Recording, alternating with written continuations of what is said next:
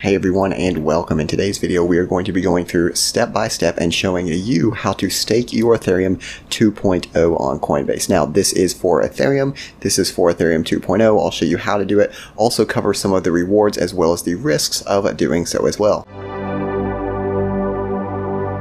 Hey everyone and welcome. This is the Part-Time Economist and in today's video we are going to be showing you how to stake Ethereum 2.0 on Coinbase. So for those of you who do not know, Ethereum is currently the second leading cryptocurrency right after Bitcoin.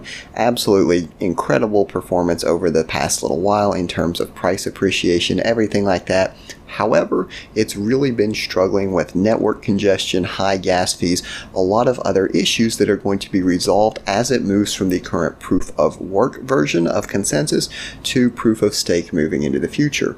As this happens, it's expected to improve the network. It's supposed to have a lot of different benefits, but the key thing here for us as cryptocurrency investors is that it will give us the ability to earn a form of passive income through those staking rewards. So the APR that you will get on Coinbase currently at the time of this video being made on the 17th of October 2021 is about 4.5% APR. Keep in mind that is additional Ethereum that you are getting from staking on top of whatever price appreciation the underlying asset has as well. So you're getting price appreciation, but you're also getting more of that Ethereum. So with that being said, you need to basically log into your Coinbase account. If you do not have a Coinbase account, make sure you get familiar with Coinbase, set that up first before you start trying to go and stake it because Coinbase, one of the most popular here in the US, so it does offer that staking. There's other platforms that you can use as well, but Coinbase for me, I already have an account there. It's the one I'm most familiar with, so this is where I'm going to be staking. Now, the cool thing about this is that you can convert your Ethereum from Ethereum to Ethereum 2.0 and stake all of it directly on the site. And the easiest way to get there is go to coinbase.com, go to the Ethereum page. Now, when you're on Ethereum, you'll see however much Ethereum you have in your wallet. What you want to do is you want to scroll down, keep going, keep going, and then on the right hand side, it will say looking for Ethereum 2. Once we go to Ethereum 2, it will say that it's not tradable in our region. However, we still have the ability to stake this Ethereum. So it says staking gives us up to a 4.5% APR, and it tells us a little bit about it. It tells us about the upcoming basically changes that are going to be coming to Ethereum, as well as a little bit of a warning. And what it says is that it says you may stake your Ethereum tokens to help secure the network in exchange for staking.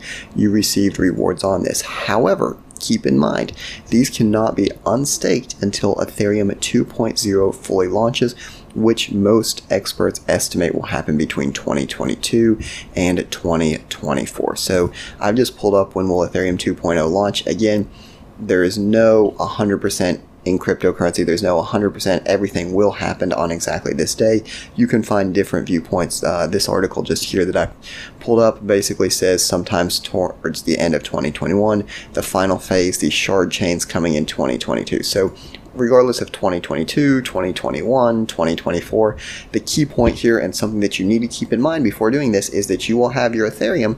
It will be staked for an indefinite length of time. You don't know exactly how long it will take to launch.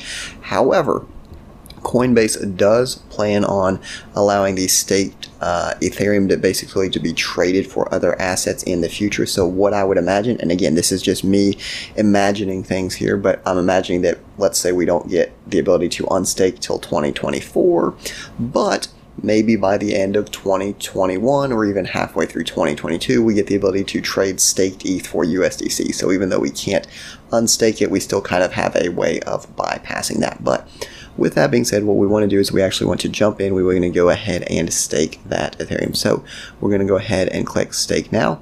And again, it just gives us some additional things to keep in mind. It says you will be earning that 4.5% APR. The trade and transfer restrictions, you'll be temporarily unable to send your ETH to until they enable a way to trade that. So keep that in mind. This isn't like putting something into compound finance. This isn't something like putting onto um, a lending DeFi platform where you can pull it right out. It is going to be locked up, and that is something that you need to keep in mind. Your staking ETH may be lost due to events or validator protocol failure. While these events are unlikely, please read terms for ETH staking before proceeding. Obviously, we do understand that we're going to go from Ethereum to Ethereum 2 and we are simply going to click stake. It's going to roll all of that over and just like that, it's going to immediately stake that into our account for us. Now, with that said, what I want to do is I want to give a little bit of why I decided to stake my Ethereum because obviously that is a huge risk, right? What if Ethereum fails, right? What if the Ethereum 2.0 rollout is completely botched? It doesn't work out. What if I don't have the ability to withdraw till 2024? And everyone's different. Everyone's going to make their own decisions, obviously, regarding this. But in my opinion, I like Ethereum. It's the number two cryptocurrency, kind of the first in smart contracts.